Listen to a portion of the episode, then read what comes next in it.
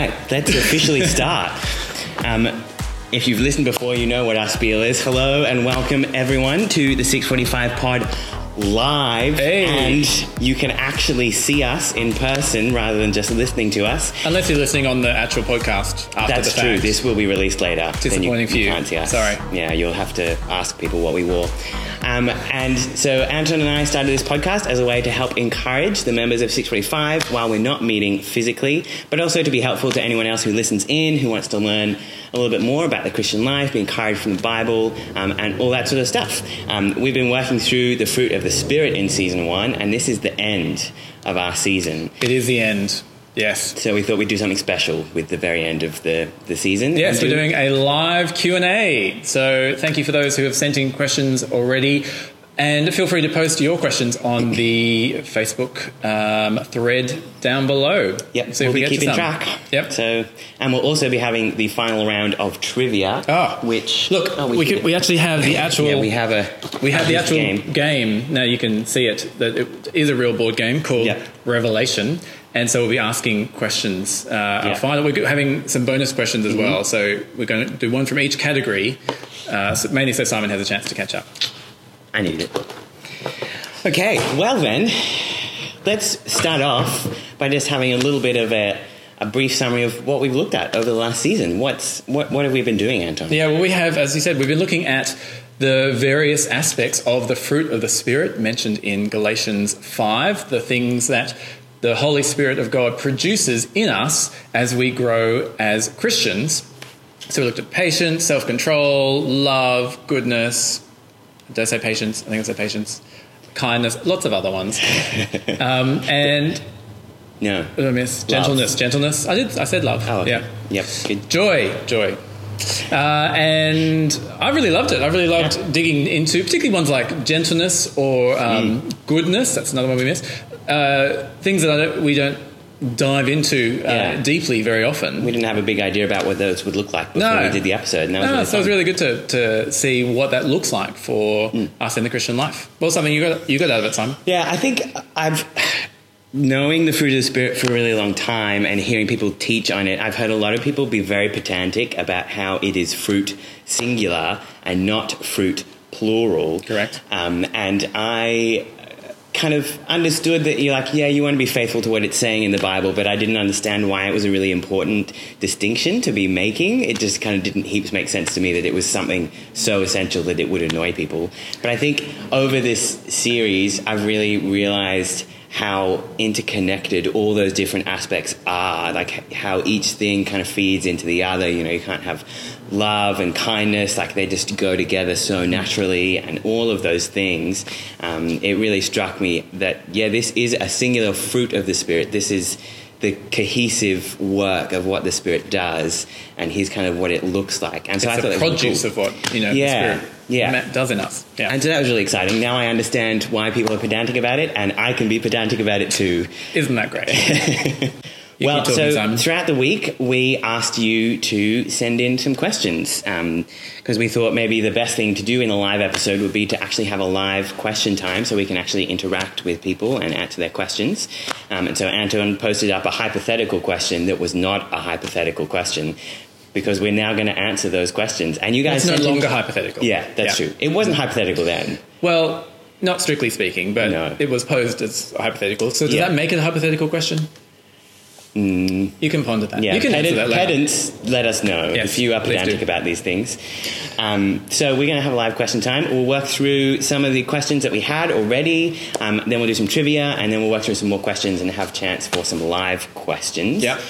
So, first question we're going to chat about. Okay, first question was from Emma. She asked, "How could, how should Christians feel when we do things that please God? Proud, comfortable, happy, neutral? Question mark. Yeah, I think this is a really great question and a really interesting one to think about because I think you know, emotions are a big aspect of our lives, and sometimes we can get confused about how they fit into Christianity and not quite know how all those things gel and mesh together. Mm. Um, and it's certainly one that I've thought about before. I was searching to try and find a really good Bible passage to answer this question, but I couldn't. Um, so we're off to a bad start of not having a direct Bible reference for this one.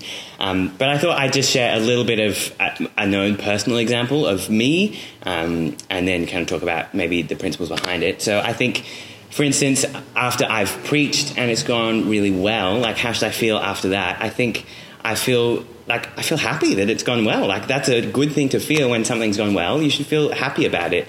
And I think I feel um, I'm really thankful to God that He's worked through me, and I find it really exciting that I've um, yeah, got up and taught God's word, and people have heard and learned from it, and that's really excited. And I feel really excited that God's worked through me. So I think you know, being happy and excited about those things, that's a really good response to have. Yeah, so it should definitely not be neutral. Yeah, like it's great to have emotion. Yeah. after doing things for the Lord. Yeah, and I think you know, if you think about God is transforming you to be more and more like Jesus. And so you doing good things for God is evidence of that. That should be really exciting for you to notice in yourself and go, hey, look, this is, this is God working in me to make me more like Jesus. And that's really exciting. So I think you can feel happy and excited about those things. I think maybe the danger would come in is when you start pursuing the emotions rather than doing the godly things. And so if you are doing those things in order to feel good,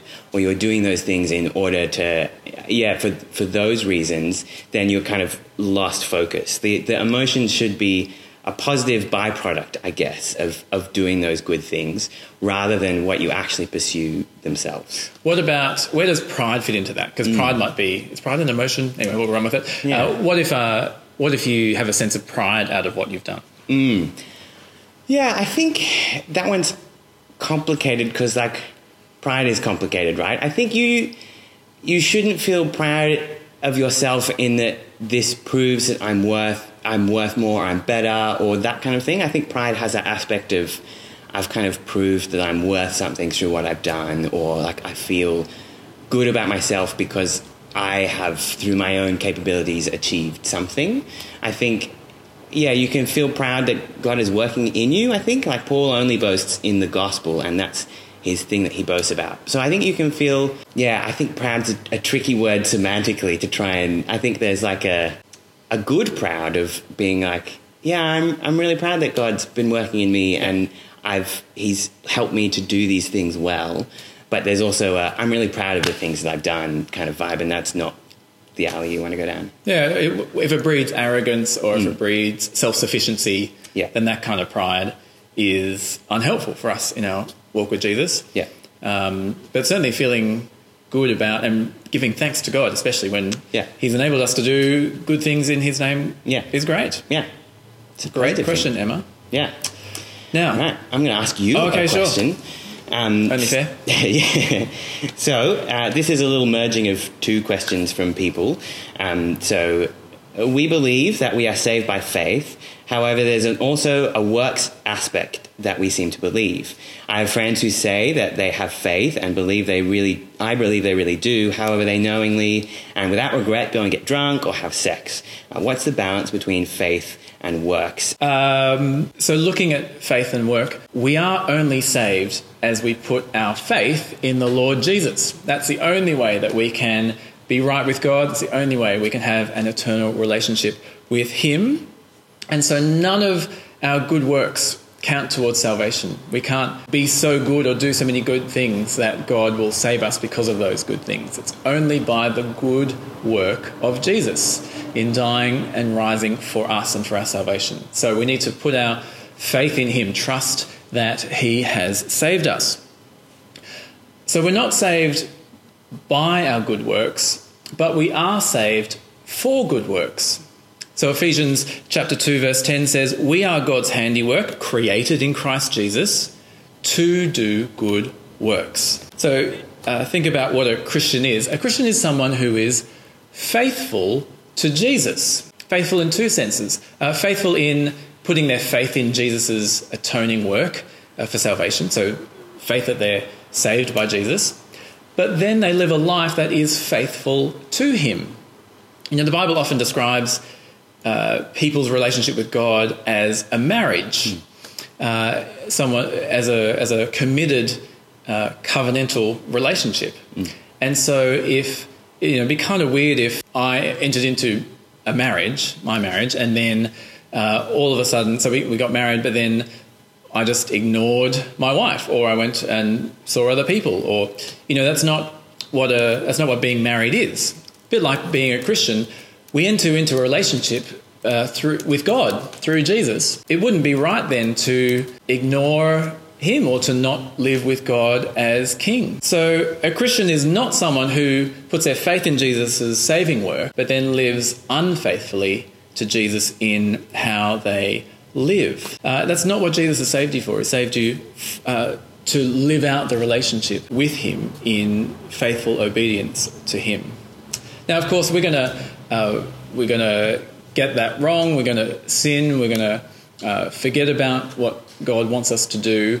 And of course, by the grace of God, we can always go to Him for forgiveness and uh, repent and turn from our sin and enjoy the forgiveness that comes through Jesus. But if we if we're not actively living for God, you know, if we're someone who, um, uh, you know, without regret or you know, goes out and, as we said in the question, gets drunk or has premarital sex or um, you know, willingly sins, uh, then you're not living faithfully for Jesus, and your faith may be dead.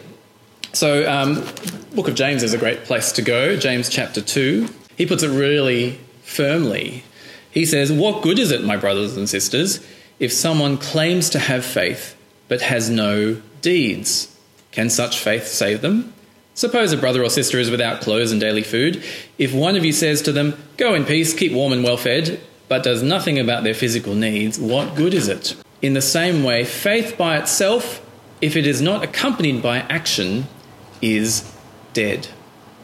So it's not saying you need works to be to be saved.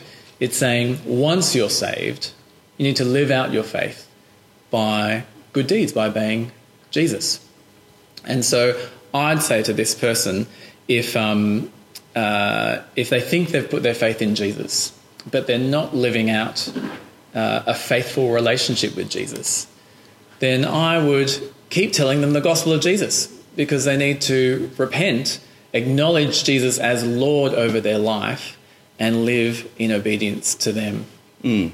That's a, it's To a- him, sorry. It's a tricky distinction to, to make, right? Like it's hard to kind of see someone else's heart in things. Like how, Yeah. how do you think you navigate that? Maybe we got a question or rebuke coming up later, so maybe we'll talk about that a little bit more there. But Yeah, so in terms of how to do that, let's talk about that when we uh, talk. We have our uh, question on rebuking someone.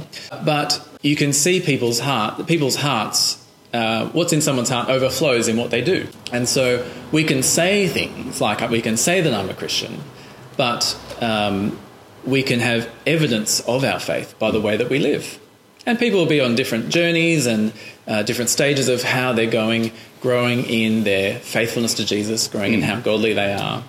Um, but if someone's willingly uh, not growing in godliness or willingly continuing in a sin with no remorse, then um, I'd, I'd question there do, do they actually have they actually accepted Jesus as Lord, both for the, their salvation and for the way that they live? You know, like Nigel said today, we need to live lives worthy of God now Yeah. that He has saved us. yeah, Uh, question for you, Simon. Oh, let's head to the rebuke question. Yeah, it's good we time to do that. perfect timing. Yeah. I thought about this. from uh, M and from Meg. What is the best way to rebuke someone? How do we do that lovingly and gently? What if they don't? If, if they don't take the rebuke, there's no remorse at that.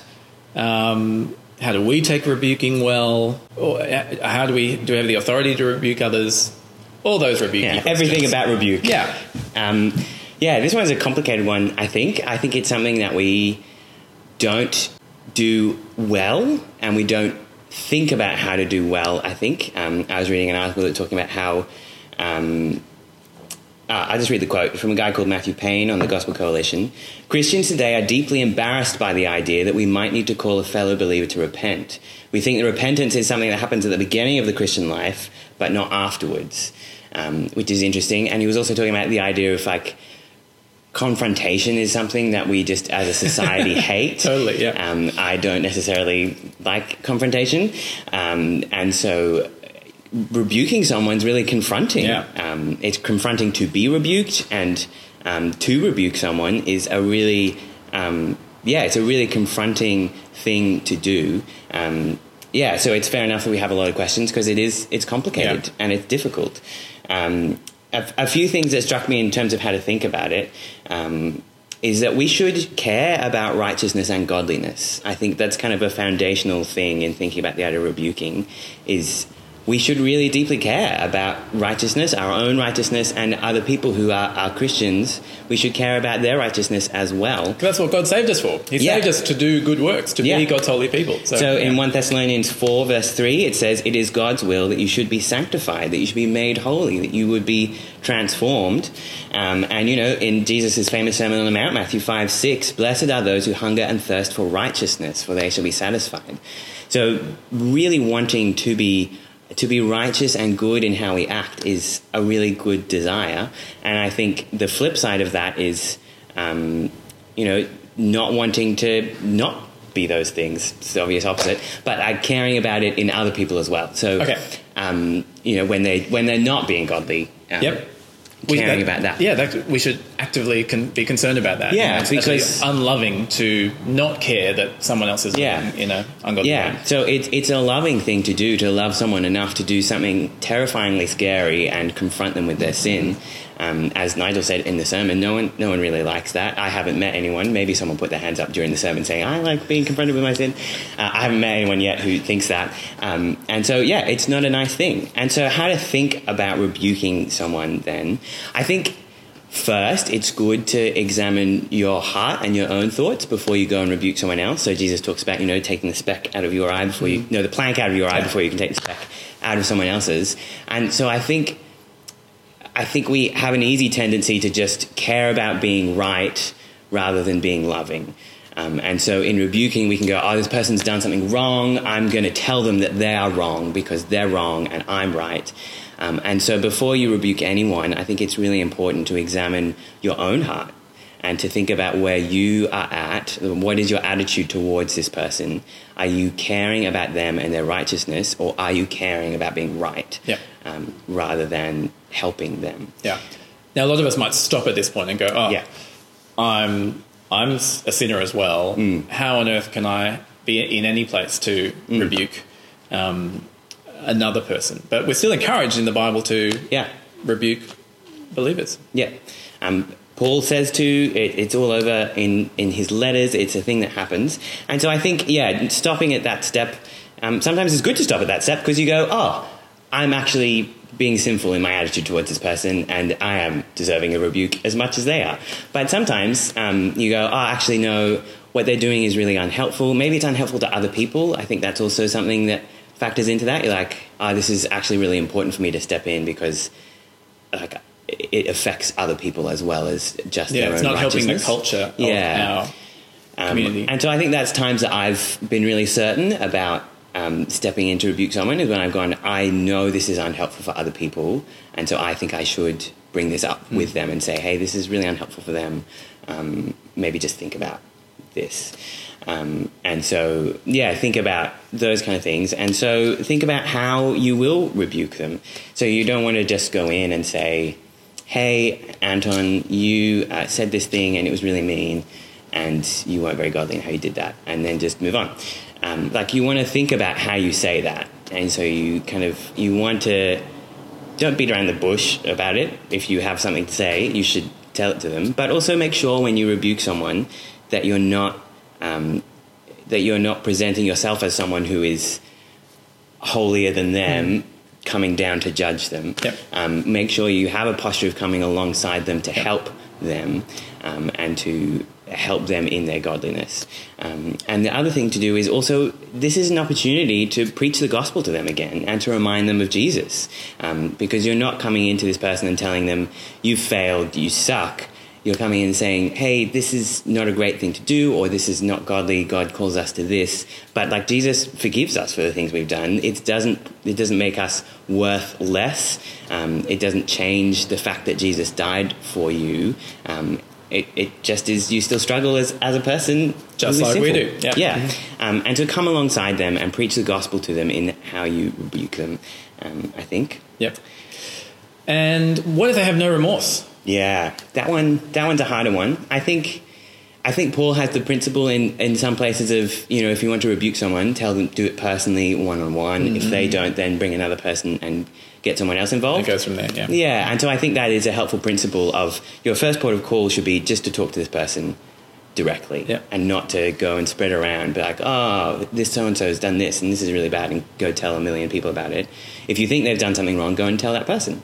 And then if they're not remorseful, I think I think it's really helpful to Hmm. you know, it's uh, what we can fail to do is if someone say if you've done something, if I can see you doing something ungodly, I uh, my tendency to go well, let me tell someone else, Hmm. and we can talk about it, and then you know work things out, and me fail not to go to you, Yeah. and so. Uh, whereas no, the, the loving thing to do is for me to leave other people out and me to go directly to you, which is a Hmm. Yeah. scary thing, but Yeah. that's the right thing to do. Yeah.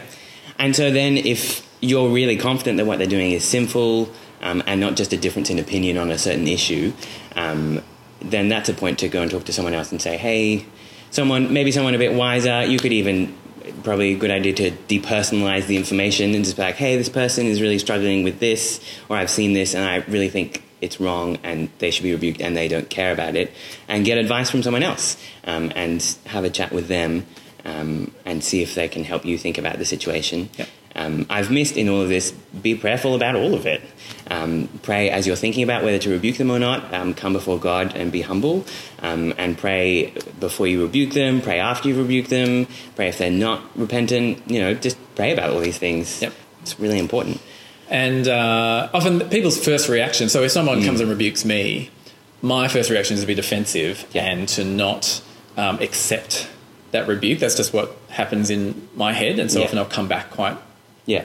defensive and unaccepting of the rebuke. Um, but then, you know, hopefully, or hopefully I would reflect a bit and Mm. weigh that up a bit more. And ideally, I'd let you know if you're the one rebu- rebuking me that, oh, actually, I think Yeah. you're right, and I've Yeah. Mm. sought to repent and change. Um, but just know that that could be the first reaction. So maybe it's worth you, you know, checking back in with me and saying, oh, have you thought, you know, a couple of days later, have you thought about this at all? Um, and just to keep Yeah. the relationship going as well, because Yeah. uh, we should be people who are um, forgiving of one another. So even if the rebuke is Yeah. misguided or done badly, um, we live under the grace of Jesus, who's forgiven us a massive debt, Mm. and uh, so we can still forgive one another, even if we rebuke one another Yeah. badly um, or incorrectly. Yeah. Uh, Which so- I think segues nicely into the, the opposite side of this conversation is how do you take a rebuke? Yep. Um, and so I think there's a few things I thought about in this is I think in some ways we should all be ready to take a rebuke from someone else because we of all people know that we are sinful Yeah, and we right. do fail um, and we have problems and so it it shouldn't surprise us if someone brings the, us in before us because we should go oh yeah we are sinful so that checks out um, and so I think there's a, a humble attitude generally speaking of the awareness of your own fallenness um, and the humility that actually you're not going to get things right and you need God's help and you need other people's help to help you to be godly. Um, and so I think that's a general attitude to work on in your heart that will make you ready to someone coming up to you and, and rebuking you. Yeah, my natural inclination is to go, I'm right, they can't be right. Mm. Whereas actually, no, I should remember I'm sinful. They could well be right. they well be doing something that's unhelpful or ungodly. Yeah. Yeah.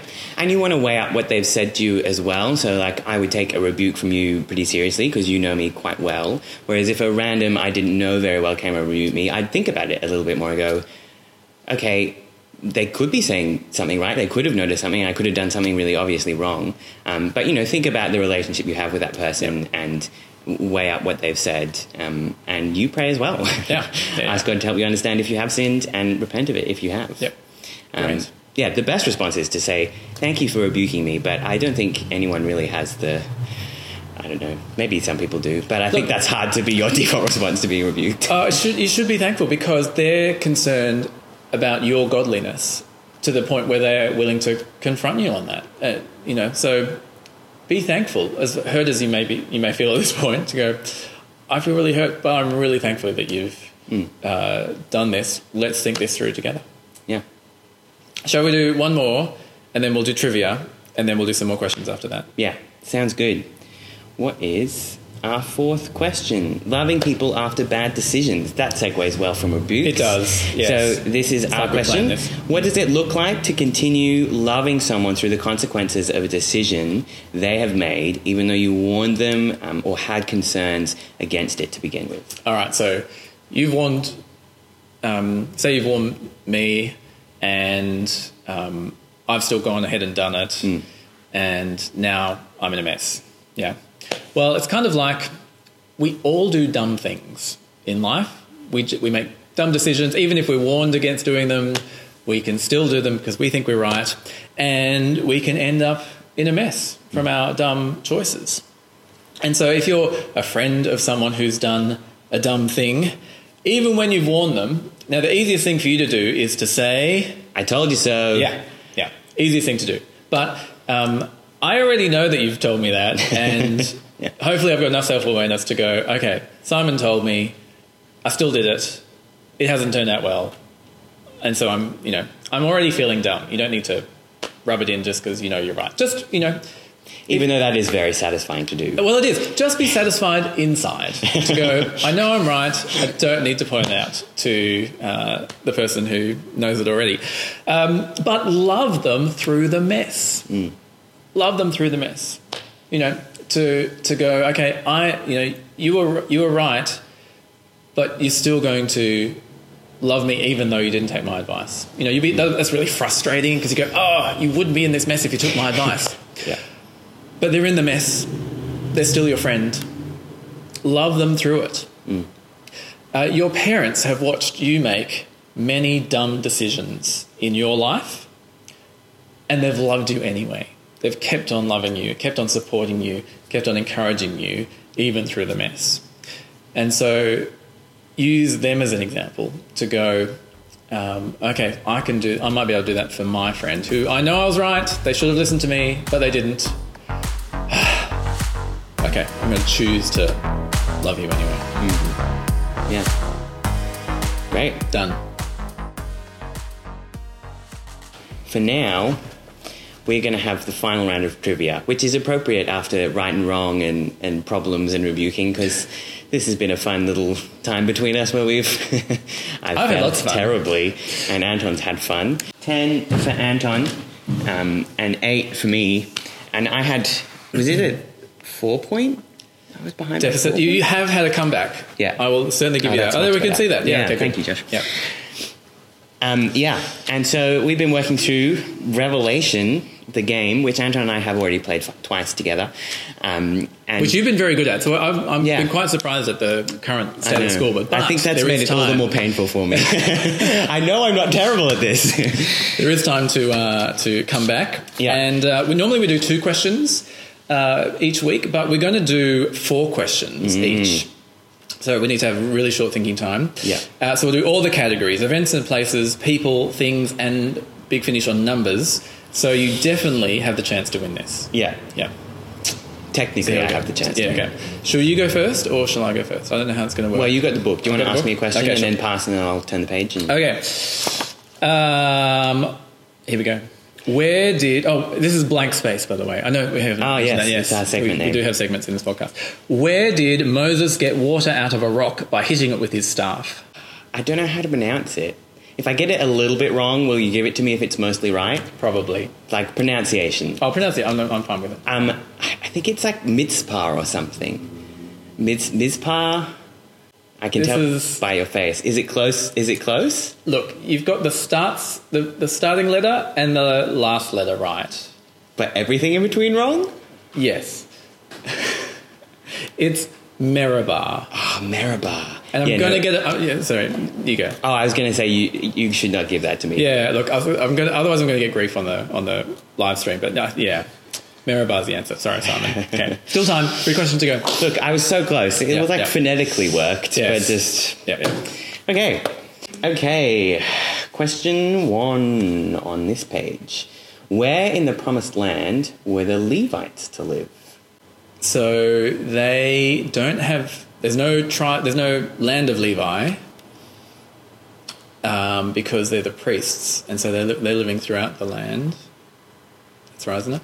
So where in the land? So again, all all in all the different tribes, I feel like there's a certain type of place that they live in, like Levite towns within the different things. Um, Levite towns. Oh, look, this is another complicated one because the answer is in the towns, but not necessarily In in, the Levite towns. Levite towns. Oh, I'm going to say no because I was going for a specific and you town. didn't. Get, you gave me no for the first one, so it's No, fair. you gave you no for the first one, so I'll give me no for the second. Yeah, one. okay, good. Okay. okay. Hope you're doing better at home. Yeah, this is Okay, this is two. carnage in What's the final two again? Uh, is it people? People, yes, people, things, and numbers to go. Who said he was the good shepherd? Now we've been waiting for a question like this all season. That has been so obvious. I'm probably okay. You've had most it. of them. You've had Uh, how many disciples did Jesus have? Yeah, okay, so I think it's up there with it. Okay, don't get um, this wrong, so Simon. Who who said, "I am the good shepherd"? That one's um, it's Jesus. Was Jesus? Yes. I was quoting well that done. just the other well day. done. I've got a point. Yeah. Josh, you want, maybe you should do the scores. Yeah, you could Yeah. just anything to get Josh on the podcast. yeah. Can I guess if you guys don't know the answers? It's going to take too long anyway. have a, have a, if you if you think you know, yell it out. Yell it out. okay. See you soon, everyone. Yep. So Josh is on Um, zero. Did we flip it? ah, yes. People questions for Who me. was Abraham's grandfather? Grandfather. Mm. Terah was his father, I think. Ah. But if I say if I don't say Terah and it is Terah, then I'm gonna be Then you'll be wrong. then I'll be yeah. I think I'm gonna, I'm gonna be more annoyed if I get if I don't say Terah. So I'm gonna say Terah. no, it was Nahor. Oh Nahor. Close. Sorry. Where were you, Josh? Did you know that one? You you throw to me. Sorry. Did you know it? No. No. Okay. Fine. Um, okay. Round three. Oh, it's close. It's so genuinely close. close. So things, is it? Things. Yeah. Okay. What was the profession of Eli's sons? They were priests.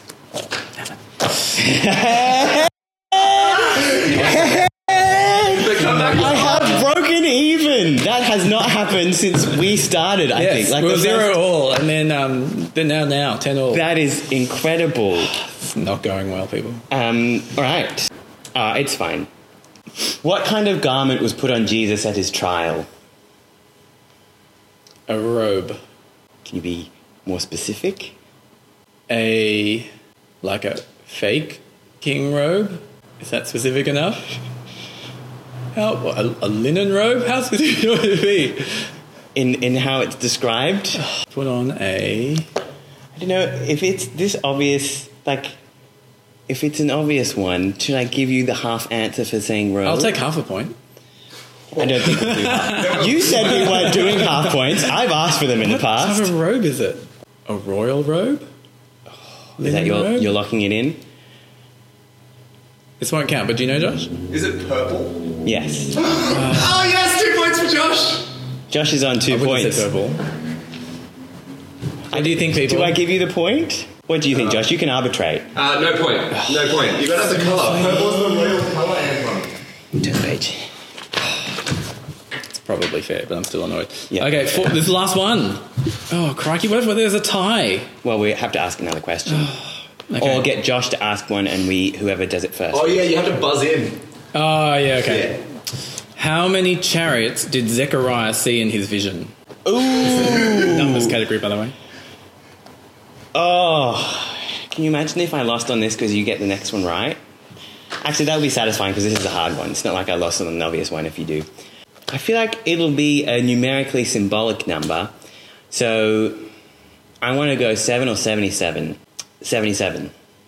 Close. Four.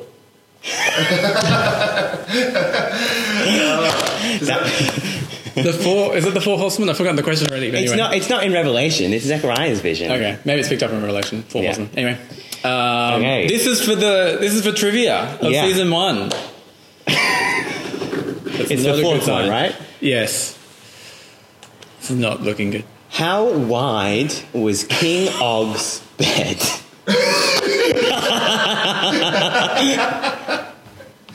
Can you give me like the measurement? Is it in feet or cubits It's or in, something? it's in feet. I'll give you that.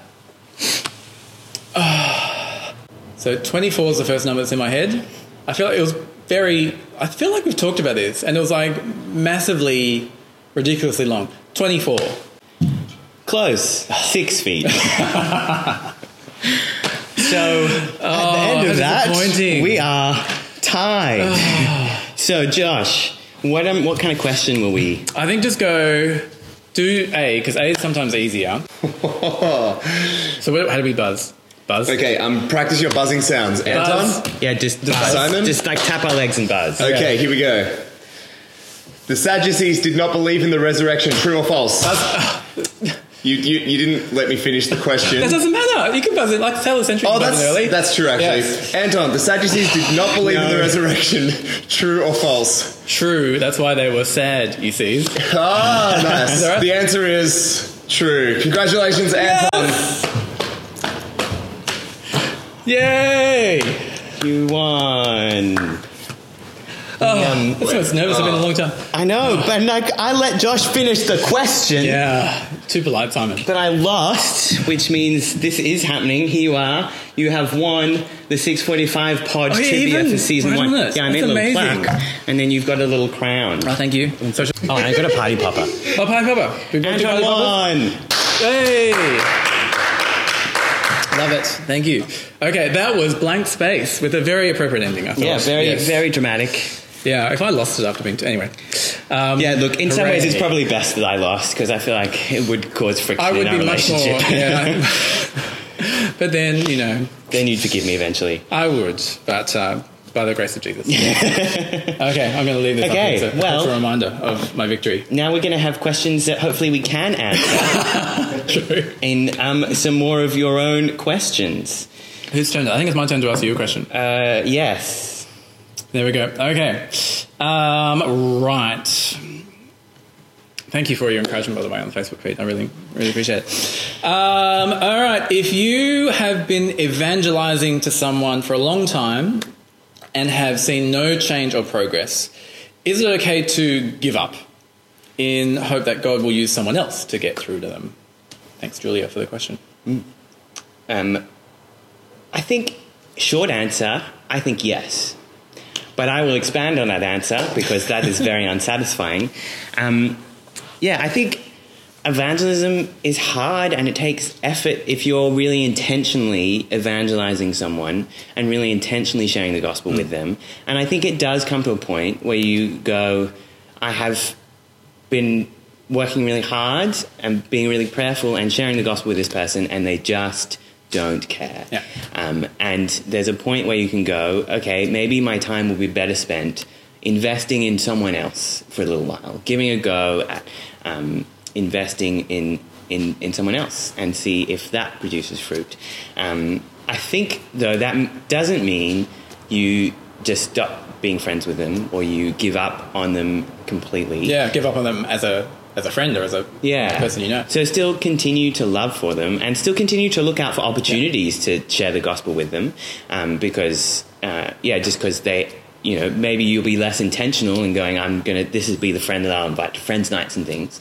Um, but um, you can, yeah, invest those specific efforts somewhere else, but still be prayerful for that friend, um, still care for them and love them and look out for opportunities.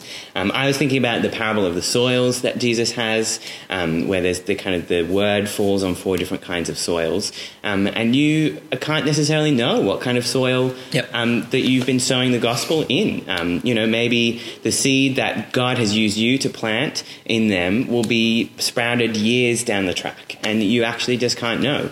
Um, or maybe they're just the hard soil that will not accept the gospel, and that's never going to happen. Um, but that's not us for us to know No. exactly. uh, God knows who will be saved. Jesus knows his sheep. So if uh, that's what, um, uh, so if, if God knows, then we can entrust them to Him, Yeah. and not be, um, uh, not think it's all on us.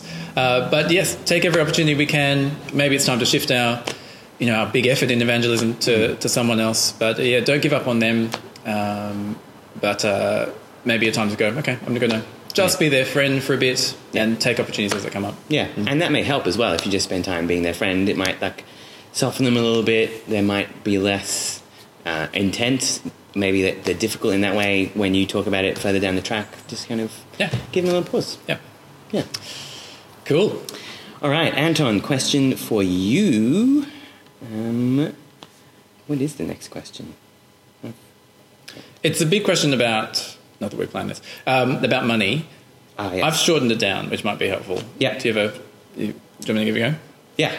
So um, Jack asked about uh, money and ministry, actually, and um, it's a long paragraph, but I'll share the highlights. If sharing faith with faith, if start again, if sharing faith with others is so important and grants virtue and spiritual reward that is higher and more satisfying uh, than any material reward, why do ministers often adamantly seek out material reward such as financial payment? Uh, do you want to give any more thrust to that question? Like what, Yeah, I guess about- it's like is is money bad and is it bad for ministers to ask for money is kind of the vibe I get. Like Yeah. why why should ministers ask for money um, if it's something that, that isn't good? Yeah. So, uh, firstly, you're right about ministry. Uh, ministry is uh, has a wonderful reward as we see people grow in Christ. Uh, that's why Nigel was so excited about um, uh, about ministry in his sermon today. In that, um, uh, I've got great joy in uh, ministering to people as a minister, um, in seeing people uh, uh, come to faith and grow in their trust in Jesus and persevere through hard things. And I did ministry for no financial gain uh, when I was a school teacher. I was a school teacher before I went into ministry, and I did heaps of ministry. I led youth group, I led growth groups, and did lots of other things, as many of you do. But because I was school teaching, that took up the majority of my time. I didn't have time to lead a congregation. I didn't have time to um, uh, to prepare sermons frequently. I didn't have time to train lots and lots of other people to do works of ministry. And so, of course, I can do ministry without any uh, financial um, uh, gain, uh, which I did. But I couldn't do all that I can do now, having been trained as uh, uh, trained in ministry, and then spending uh, all my working time uh, uh, doing it. So that's why I gave up my vocation of teaching to use all my work time for ministry. Now, for me to do that and still eat and support my family, I'll need to rely. I need to rely on the financial support of other people, uh, particularly the people who uh, who I serve in ministry. Uh, and so, what uh, what we're doing when we ask people to give to gospel work here at Christchurch, uh, partly you're giving to the maintenance of the place, so the running of um, the you know the electricity and the maintenance of the buildings and uh, all the other kind of operational costs that go on. Uh, you're paying for admin support and things like that, uh, but you're also giving towards uh, what's called a stipend for ministers and other gospel workers. Uh, that's something I love about uh, working in an Anglican church. So, if when I was a teacher, I got paid a wage for my teaching because I that's my reward for the work that I was doing. Uh, in the uh, Anglican system, we get a stipend, which is like an allow- a living allowance. So it's not, uh, uh, strictly speaking, it's not a reward for the work that I'm doing. It's an allowance I get so that I can live and be sheltered and um, uh, provide for my family while I give all my time uh, to, um, uh, to the work of the gospel. Uh, so, for example, in uh, 1 Corinthians 9, verse 11, Paul is talking about um, uh, apostles, which is not the same as ministers, but uh, sets up the principle of gospel workers and, um, and, and financial um, uh, uh, payment. So he uses the, uses the example of a soldier. So a soldier doesn't serve the nation uh, out of his own pocket. He, the nation pays for the soldier to, um, to protect them. Uh, in a similar way, Paul says, if we if we have sown spiritually spiritual sorry if we have sown spiritual seed among you if, if he's ministered to them is it too much if we reap a material harvest from you if others, like soldiers, have this right of support from you, shouldn't we have it all the more? So he's saying that um, uh, you, um, if uh, if you've got spiritual benefit, then we'd love you to be generous of the work of the gospel. You giving to the work of the gospel allows more and more people to uh, come to know Jesus and uh, and to grow in knowing Jesus and to be and to be organised, uh, like we have lots of organised ministries here here at Christchurch, so that more people uh, can do ministry, whether paid or unpaid. And I was actually, I'm trying to find the verse, but I can't find it. Even Jesus was financially supported. There were uh, some wealthy women who, like, paid for his ministry. Like, it wasn't, like, Jesus as the perfect person, like, he was, was also supported in that way to do ministry. Yeah. So there mustn't be something inherently wrong because it's something that Jesus That's right. received to do his ministry. Of course, there's a danger of um, uh, of uh, loving money too much. It's a danger for everyone. Um, I didn't go into ministry for the money, though. I, you know, I have a commerce degree. I could have um, made plenty of money not going into ministry. Um, Yeah, I had design. I would not have made money outside of ministry either. So um, uh, so you know, I, if I was in it for the money, I w- wouldn't be in it really. um, uh, but if um, but I want to serve Jesus um, full time, and I want to work in ministry full time, so that more people can grow to know and love Jesus more and more. And uh, so that's why we call on you guys to um, uh, to give generously. And that kind of, you know, another question was asked about tithing. So tithing was a practice in the Old Testament where people gave a tenth of what they earned or produced uh, to the work of, of God. Um, uh, as Christians in the New uh, Covenant, New Testament, we're not bound by that kind of one tenth of what we earn giving to church. Um, our call, rather than be legalistic, our call is to be generous with our money, both to the needy and to others, uh, and of course to our family, but also to the work of the gospel. So be generous as you can to those who need it, and particularly give to the work of the gospel because uh, only Christians will give to the work of the gospel uh, because they see the benefit of it. Um, and uh, so, for example, in 1 Timothy 6, chapter 18, let me look that up. Sorry, chapter 6, verse 18. Uh, Paul writes that uh, command, particularly those who are rich, which basically, if we're on the North Shore, that's, that's all of us, particularly compared to um, people around the world, command them to do good, to be rich in good deeds, and to be generous and willing to share. That's our principle. We are to be generous with our money. Now, how? Because you know, all money that we have is a gift from God uh, to be used for His glory, and so we can do that by providing for the people who we're responsible for, uh, by being generous to the poor and needy, by giving to His kingdom work, uh, and if by God's grace we have a little more, then we can use it for our enjoyment as well.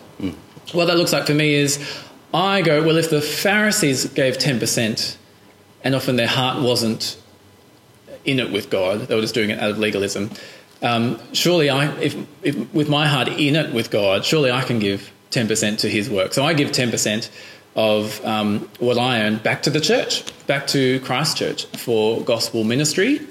And then um, on top of that, I um, support different other, uh, a few other um, campus Christian groups and other Christian organisations, and I give uh, some uh, to uh, the needy as well. And so that's kind of the, that's kind of how roughly I go about it. I don't say that to boast, um, but uh, if I'm the leader of 645, I want to lead by um, my generosity as well. Yeah. Yeah, no, that's really helpful. I think like giving to gospel ministry is a way of showing that you really value it. Like we invest money in the things that we Yeah, care about. yeah. Um, and so if you really care about gospel ministry, you'll want to invest money in that Yep. so it can thrive and grow. Um, yeah, and it's just a way of you saying I value this more than me having a huge savings account. Or Yeah, yeah. And how wonderful will it be if you uh, have contributed to gospel ministry, and then you see people on the last day with Jesus who are there partly because you've contributed to gos- to that gospel ministry. You may not have met them before, but because you've been generous to gospel work, they've become Christians and stay Christian. That would be wonderful. That'd be a great day. yeah. Uh, I think it's time for one more, and then we'll call it a night. Uh, okay, from Bron, how can we be motivated and excited to connect with God daily? That's a great question. I think it's kind of, and Anna also asked a question of how can we follow God in the long haul. So I think that also fits in to that question. Um, I think it's kind of, in some ways, the eternal struggle of um, being a Christian is being motivated and exciting to be engaging in God's word every uh, day. I think it's a really common struggle. People really struggle to have good quiet times, to have good time in prayer. Um, yeah, it's just so common that people say, I really struggle to read the Bible every day, or I really struggle to pray. Um, and so I think in some ways, um, uh, yeah, with motivation being hard to come by, and sometimes you can't, don't necessarily feel it.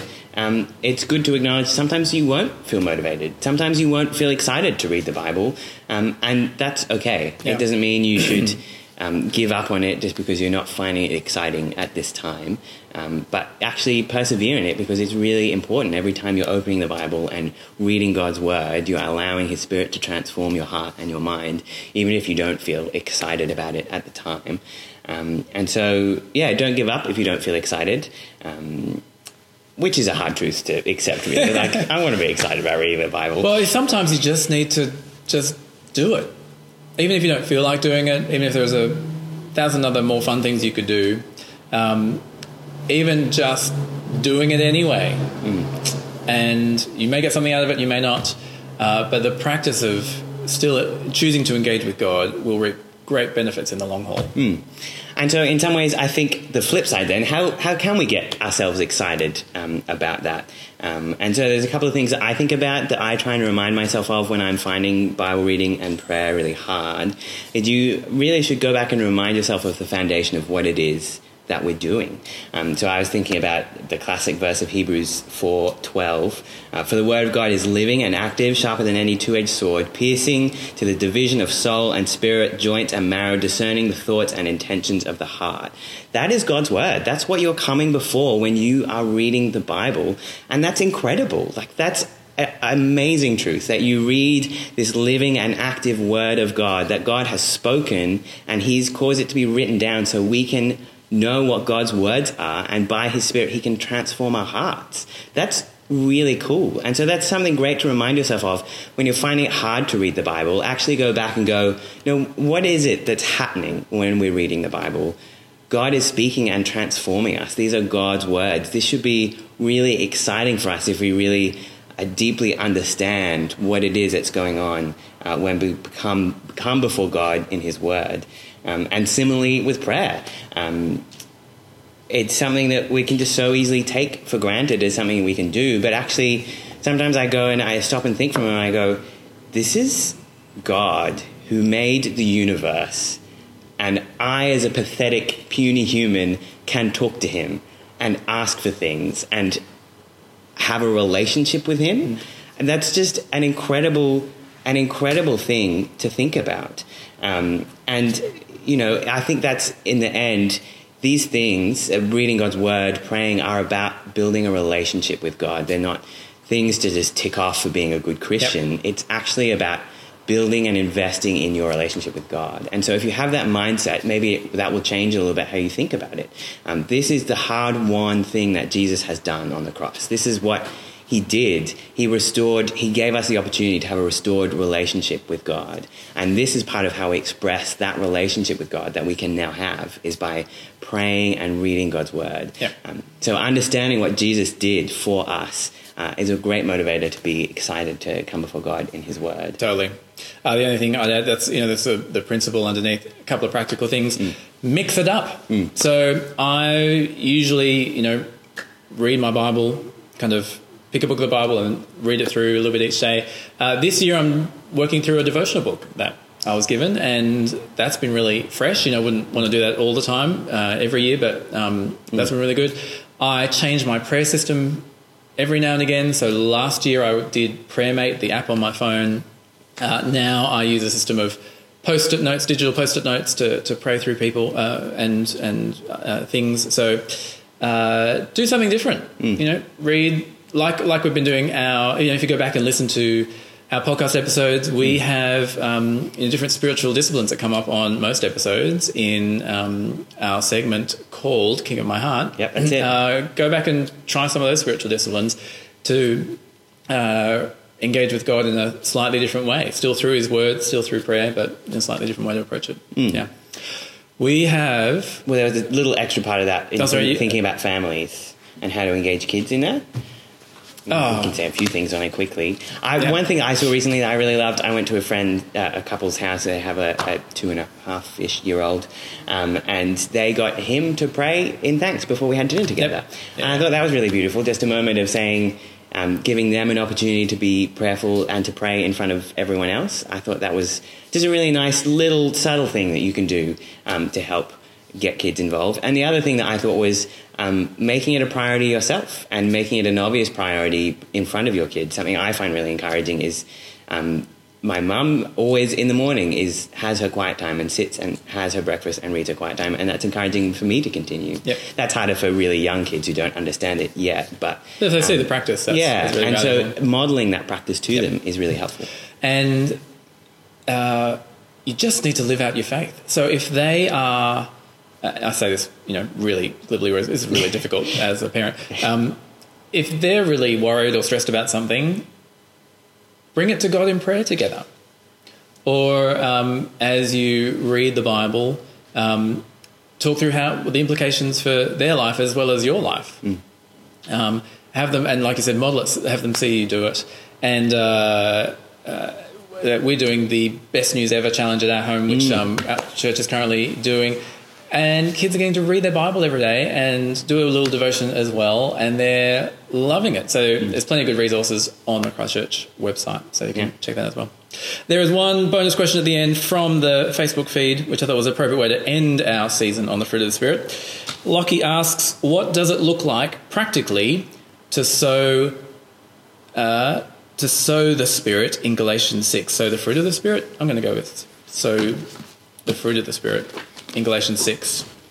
Oh, it's a chapter after this, the fruit of the Spirit. Ah, no, it's actually a thing. Let me read it. Josh is ready with it straight away. Did you see what verse it was, Josh? Uh, like six or seven, that's a guess. riveting um, live streaming here. oh, verse 8, verse 8. Whoever sows to please their flesh, from the flesh will reap destru- destruction. Whoever sows to please the Spirit, from the Spirit will reap eternal life. So, in terms of sowing, it's doing something, it's, it's an action.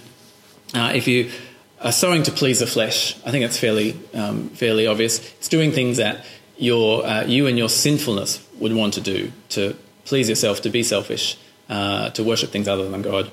Um, I think the counter to that is sowing to uh, please the Spirit. Well, the Spirit is God, and the Spirit does all things through the Word of God to the glory of God. So, sowing to the Spirit is uh, working towards the things that God wants. And since the Spirit's mentioned, I think it's pretty a pretty natural link to go back to the fruit of the Spirit Yeah. and go, okay, the Spirit wants us to grow in love, joy, peace, patience, kindness, gentleness, faithfulness, goodness, and self control. Um, not in that order. Um, uh, so, okay, what can we do to cultivate that in our lives? I hear there's a really good podcast that might help us with Oh, that. yeah, I, I think there is. Might, might be a few episodes on each aspect of the fruit of the Spirit. So, yeah, check it out. Yeah, you can go back and listen through, and now you've seen our dynamic. If you haven't listened before, Yep. it's definitely entertaining. Yeah. All right. That's Yeah. been fun. That has been fun. We didn't get to your green pants. Oh, look, for those for the 19 people, someone's just dropped off. For the 19 people who are still watching, listening live, um, my green pants died. So I had a pair of green pants for people like Meg Fortescue, who's missed this of, of um, in her time here. Anyway, um, I had a pair of green pants, wore them semi regularly. They were great, loved them. And they Um, were certainly popular. they were well. Popu- they were they were notorious. I reckon. Yeah, Anyway, yeah, that's a Um, good but way. no, they literally died. Got holes in them yeah. And so and I just haven't found any any um, worthy replacement. So um, I'm really sad to say the the green pants are, are dead, and I might see them on the last day if clothes are resurrected. I don't know. We'll. Question for the next live episode: Will clothes be resurrected? Yeah. Well, thanks for joining us. Um, this has been a really fun season. I hope the whole season, if you've listened, has been really enjoyable for you. Doing this has been really fun. Yeah. I'd love to do it again at some point. I'm sure we will. Um, thanks for listening. Hope church was encouraging. You can join us for church next week. Happens every week. Um, this has been great. I've It's had fun. great. I hope you've had fun. I hope you got more answers than we did in trivia. Nigel, people have been messaging me. My mum's rubbed it in. My sister on the live feed. Nigel sent me a message saying, "Oh yeah, I got three of those correct in the week that none of us got a correct answer." So, um, yeah, Good on him. Maybe we should bring him along and Yeah. do a trivia session with him. Yeah. Uh, I reckon, how about I pray? Yeah. We wrap up season one. let's do it. Heavenly Father, thank you so much for the gift of your Spirit, uh, who is at work in us to change us to be more like Jesus, so that we may do the works that you have saved us to do. And so please grow in us all the fruit of the Spirit, uh, so that we may be more like Jesus, and so that we may be a wonderful blessing to those around us. Help us as we go into our week uh, to live lives worthy of you, knowing that you have saved us by the blood of Jesus. And we ask this in his name. Amen. Amen. Thanks for joining us. Great.